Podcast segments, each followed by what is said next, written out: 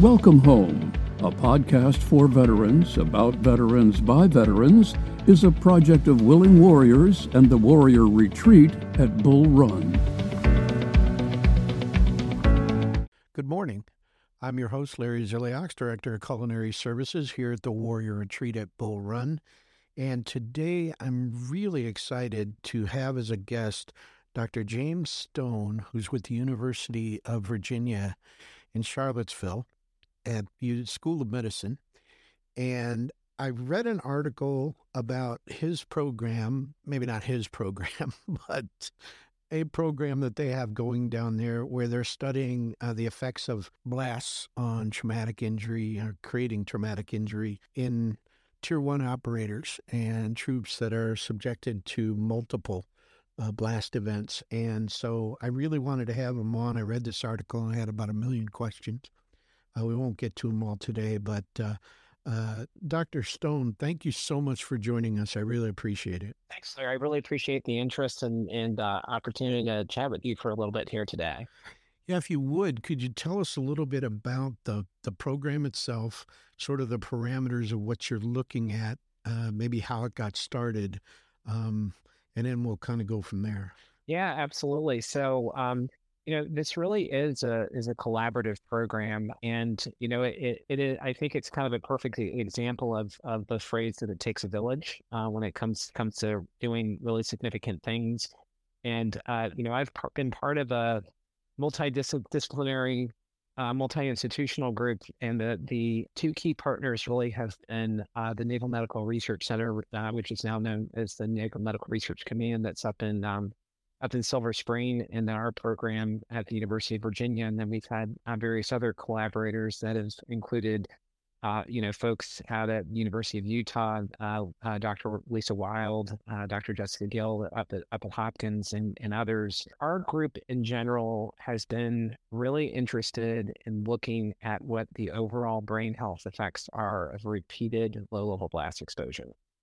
And what we mean by that is that this is really uh, a phenomena. This is what we're, we're really kind of interested in the phenomena of where folks are, uh, you know, service members are exposed to repeated blasts in, in their environment. And so these are not um, like the large explosions that one would expect to immediately remove uh, an operator from from uh, the field and then have them sort of immediately checked out by medical and, and perhaps receive additional treatment these are routine, repeated exposures that may be um, uh, from a situation, uh, you know, involving breaching maneuvers, maybe mm-hmm. in a scenario where there is artillery that's involved. Uh, could even be in a scenario where there are um, are various uh, EOD related activities that are taking place.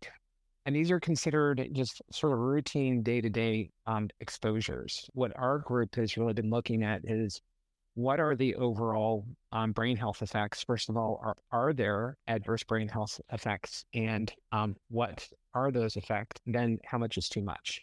Mm-hmm. Um, and so that that's kind of the the crux of what our what our program is looking at. And you know, in terms of when we got started, we started looking at this back in the 2006 2007 timeframe, and it all got started by uh, the the community really kind of um, self presenting at that time. So this is right around the time when there was a lot of very um, striking information that was coming out of the Defense Veteran Brain Injury Center um, with um, some of the service members that were coming back from armed conflicts at that time. Mm-hmm there was an extraordinarily high amount of traumatic brain injury that was being reported in those individuals. And there was also a um, significant association with blast exposure that was being uncovered from some of the very good work that was being done by uh, by that center um, at that time. Really continues to be done by that that center as well. And so with some of the public awareness that came from some of these studies that, that were being done back then, the the community of uh, really it was really the breaching community back then um, uh, self-presented and basically uh, were describing things like memory difficulties, headaches, um, word finding issues, and and other sort of cognitive symptoms that are kind of typically associated with mild traumatic brain injury um, and other brain related disorders. And so I was pulled in at that point, um, really as kind of the imaging representative from a broader group um, to take a look at uh, at um, uh, at Breachers, and the study itself was um, what uh, really kind of came out of the uh, the Quantico uh, Dynamic Entry School, the weapon training battalion up there, uh, where they do a number of different courses where well where they will teach breaching maneuvers, and so uh, we uh, basically were engaged to look at a group of students that came in for a two week course. We are going to look at two different groups of two different two week courses. And we never intended on looking at the instructors of those courses, but the instructors, you know, sort of halfway along uh, the process of designing the study said, you know, hey, can we be involved in well as well? And of course, we wanted to be them to be involved, mm-hmm. even though the study wasn't really powered for them to be involved. You know, we're we're always you know, wanting wanting to kind of partner with our communities, and um, this was something that we, of course, wanted to be accommodating around. And what we actually found was that a student or a group of students who come in and do this um, two week training course, and before and after the course, um, based upon the measures that we were using at that time, they really didn't have any kind of measurable differences coming into the course versus leaving the course. And these were folks that had relatively low, low levels of career um, blast exposure but the instructors actually showed a difference. Mm. The instructors sh- showed some changes on some of the, the memory tasks that we were using at that time. Uh, and they also showed some changes on neuroimaging as well. And, and that was really kind of the start of it all mm. was, um, you know, looking at this relatively small, small number of instructors and showing that, that these folks who had been exposed to considerable amounts of blast because you know they were involved not just in this one course but they were involved in a lot of different courses um, were in fact showing changes. And so that got um, a lot of attention um, and it led to a number of follow-on studies um, uh, a lot of which you know our collaborative group have been involved in um, that uh, have involved um, you know partnerships with uh, some of the New, Zeal- New Zealand uh, special ops folks down in, in Auckland. Um, it's involved partnering with the NIH and looking at uh, career um, breachers. Um, it's involved study um, looking at special operators, and uh, we're just wrapping up a study looking at personnel that work with primarily with artillery um, over a career as well. Mm. So it, it's been, you know, it really has been something that we've been working for a number of years now to to develop. Um, but I think uh, there's enough sort of data that's come together at this point to to uh, to demonstrate that that yes, in fact, you know, cumulative exposures over time, um, while any one of those individual exposures into and of themselves don't necessarily cause a detectable change, they can add up over time. They can add up in a way that has an adverse consequence when it comes to brain health. What do you see as the the ultimate goal for the study results, when you present your results, is this, do you think, going to re- turn around and, and change policy to say you can't you can't be exposed to a certain number of, of these low level uh, blasts over a certain amount of time, or do you think it will result in maybe redesign of warfighter equipment to better protect uh, the soldier uh, against these sort of issues. What what was the goal when you started the program?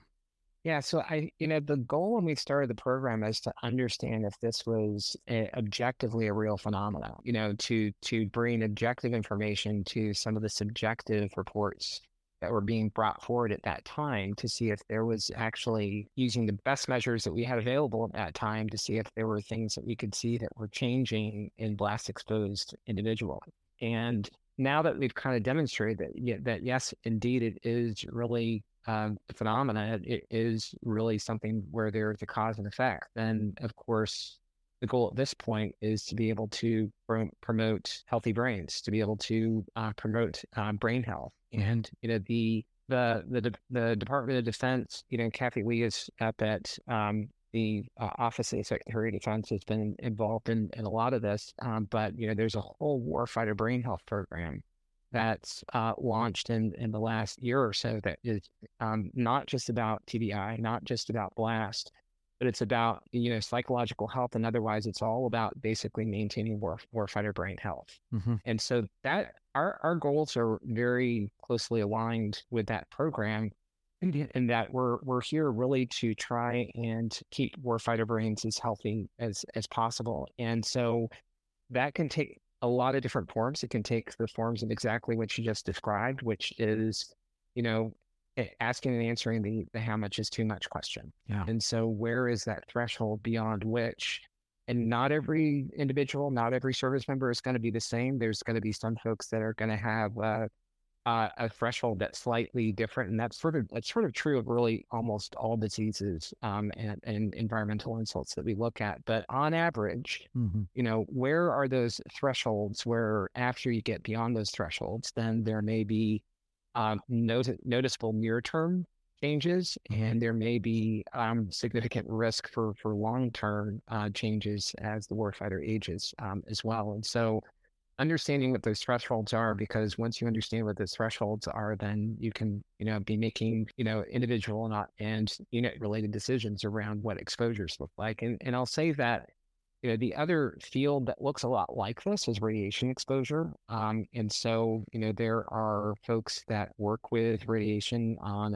a, day-to-day basis, radiation workers, be, be them medical personnel or folks that work in an industrial setting where they will have uh, monitoring in some form or another. I'll, either it will be you know direct sort of badge related monitoring, or it will be sort of a, a, report of the types of environments that they worked in. Mm-hmm. And then there are decisions made um, sometimes around if someone is sort of getting up to a threshold of safe exposures, then you know uh, they may be moved into a different environment. Um, so um, they don't sort of sort of exceed what those those thresholds are. And you know, there's there's this kind of general tenet out there. It's called the ALARA principle, which stands for as low as reasonably achievable. You know, there eh, you know, knowing that repeated blasts are something that can affect brain health, then there can be a general principle there of you know minimizing risk to to whatever degree is possible. You know, of course, much like radiation exposure, blast is going to continue to be a part of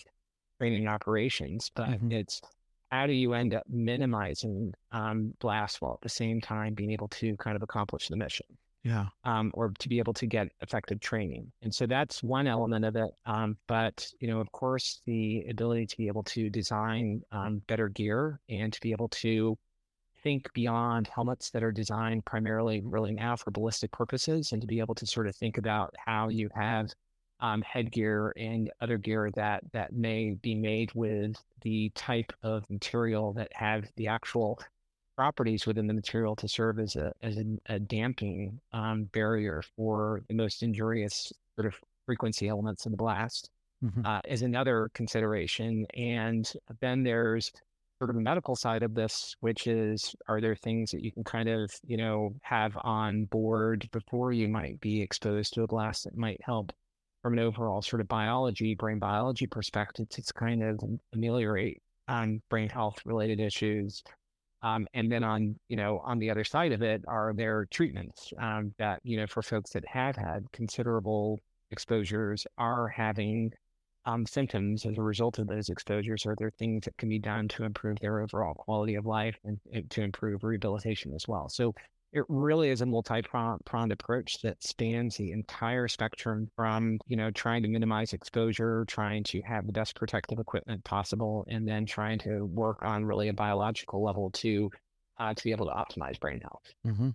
and i would say one of the one of the very first observations that you really come across there is to say for a long time it was widely believed tier one operators would not retire so much is that they would move from a operational status to more of a training status. And it sounds as though that's not a good idea here because you, they're being subjected to the same thing they were in the field if not more.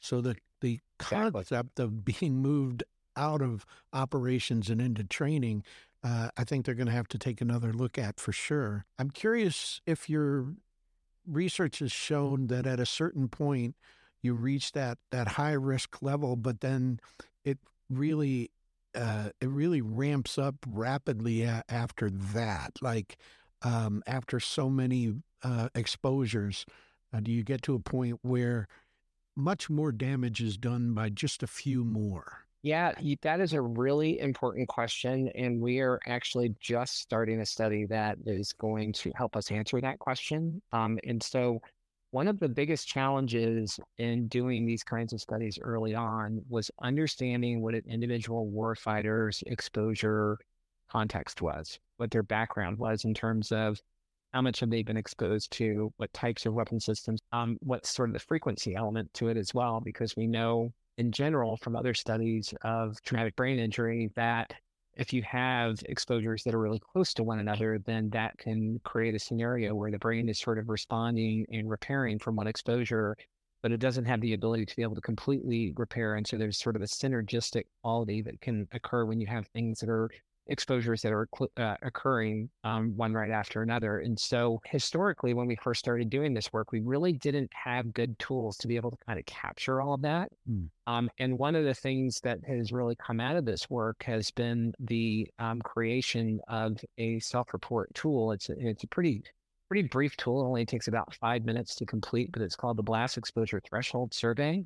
Um, and it's something that an individual service member can fill out that basically captures uh, their career exposure in a structured way. Um, and so what that gives us is a set of really um, six individual numbers um, that describe what exposures have been um, by weapon system and then uh, gives sort of a cumulative single number that is meant to uh, to be um, uh, a representation of, of, of a career exposure. Mm-hmm. And so we've done um, a few different studies now, and there are a lot of other groups that have been picking up this uh, BETS tool uh, in in order to be able to uh, to understand you know what exposure has been in the groups that they're looking at as well but we're embarking on a um, study that's going to look at both active duty as well as um, veterans. And then we're going to look across a spectrum of exposure to try and ask and answer that how much is too much question. And what we will get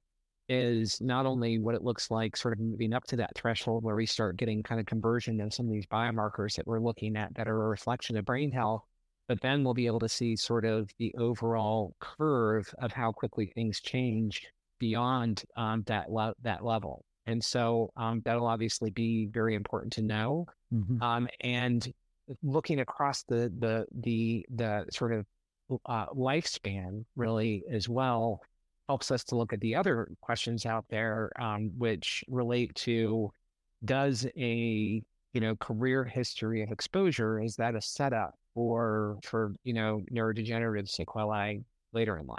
Mm-hmm. And what I mean by neurodegeneration are really, you know, um, not necessarily classic Alzheimer's, classic Parkinson's, you know, or classic frontotemporal dementia or some of these other things, but you know, are there processes that are kind of put in place that are really sort of chronic perpetuating processes that later in life uh, could manifest um, in a way that um, that has an adverse impact? Mm-hmm. Um, this this most recent study that we did that showed high levels of neuroinflammation, high levels of inflammatory activity within the brain, which we know is kind of central to so many of these other processes, really raises that question for us, which is is this just a phenomena where you're kind of exposed and you have the immediate um, brain health related effects of being exposed that are a reflection of, of a cumulative exposure?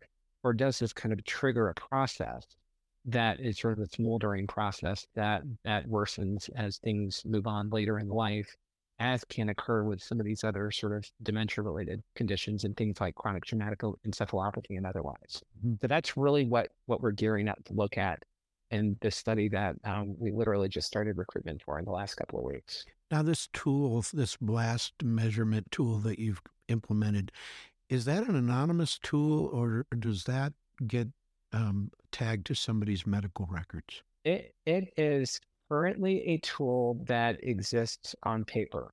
Um, and so it is it's a it's a tool that is a questionnaire that can be filled out and then there is an excel spreadsheet that can be used as basically a calculator to uh, determine the results of that that tool it is not there is no connection to anybody's medical record hmm. with the, the tool with with all of the studies that we're doing, they're very much firewalled from from a medical record. You know, there's uh, complete anonymity um, when it comes to the particular studies that we're doing. with the tool itself, um, again, it's it's really mostly a pencil and paper um, tool at this point. So there's no connectivity to a medical record. We are working on moving this towards um, an app, towards it being something that can be um, can be deployed on an iPad or an Android tablet. Hmm.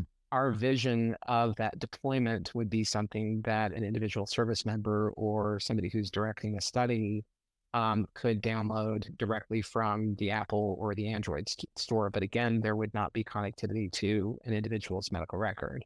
It may be ultimately that the tool ends up being something that is worthwhile from a clinical perspective, but our implementation, um, as we are envisioning at this point, uh, would not be anything that would have uh, any uh, any direct uh, medical record, record connectivity. It would really be for the purposes of research Mhm. and you know we'd like to make it widely available so even a service member could could download it onto their tablet and they could get their own number Mm-hmm.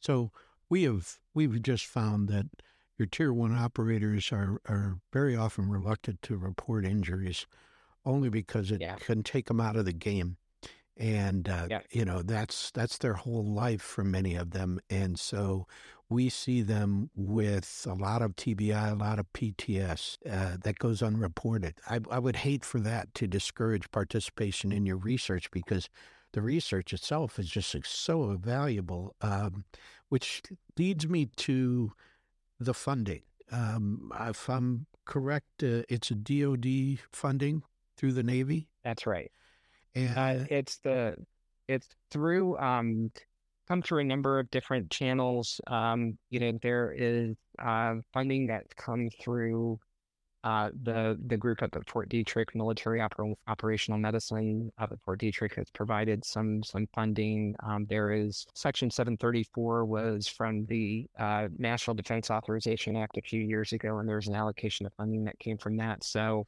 um, and certainly we partner with the Navy on this. Um, the Navy has provided some funding, but it really comes from a number of different sources. But um, you know, all of these sources in common have have an interest in uh, helping to support uh, the uh, addressing some of these questions relating to brain health and blast exposure. Mhm. and where are you with that funding? Have you are you near using it up? Is it is there going to be more? I mean, just so important the work you're doing. I I hate to see it Yeah, fall by the wayside because somebody didn't budget for it. yeah. You know, my I think our experience with this has been that this is this is a problem that is seen as a significant issue um, at all levels, and so um, you know, our impression has been that members of Congress are very very tuned into this. Mm. um, and they're very engaged in advocating for their constituents when it when it comes to this.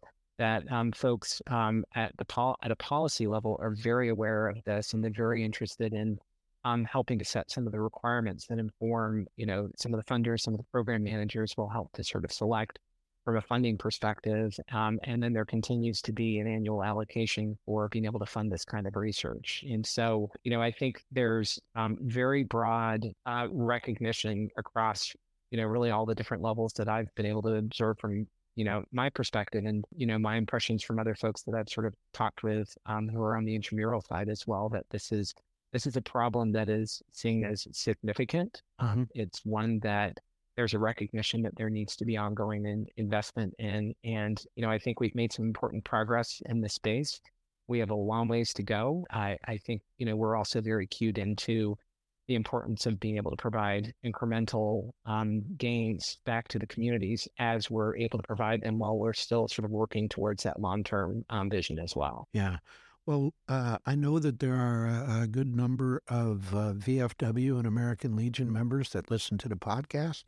And I would tell them that uh, this is serious, really important work.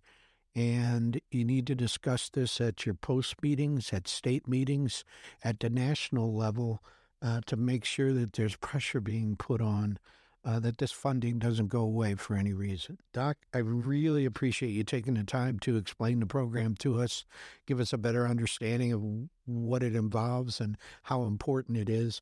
Um, I do hope that uh, as you you find out more and it's relevant that you'll reach back out and, and come on again as a guest because we'd really like to keep track of all the work that you're doing. I, would love to do it, and uh, you know, really appreciate everything that that you and um, and all your listeners are are doing and and have have done. So um, be be happy to uh, reach back out and uh, connect as we've got more to share. Great. Well, for our listeners, uh, we'll have another episode next Monday morning at 0500. If you have any questions or suggestions, you can reach us at podcast at willingwarriors.org. Until then, thanks for listening. The Welcome Home podcast is brought to you by Willing Warriors, a nonprofit organization serving active duty service members and veterans since 2012. To learn more, please visit our webpage at willingwarriors.org.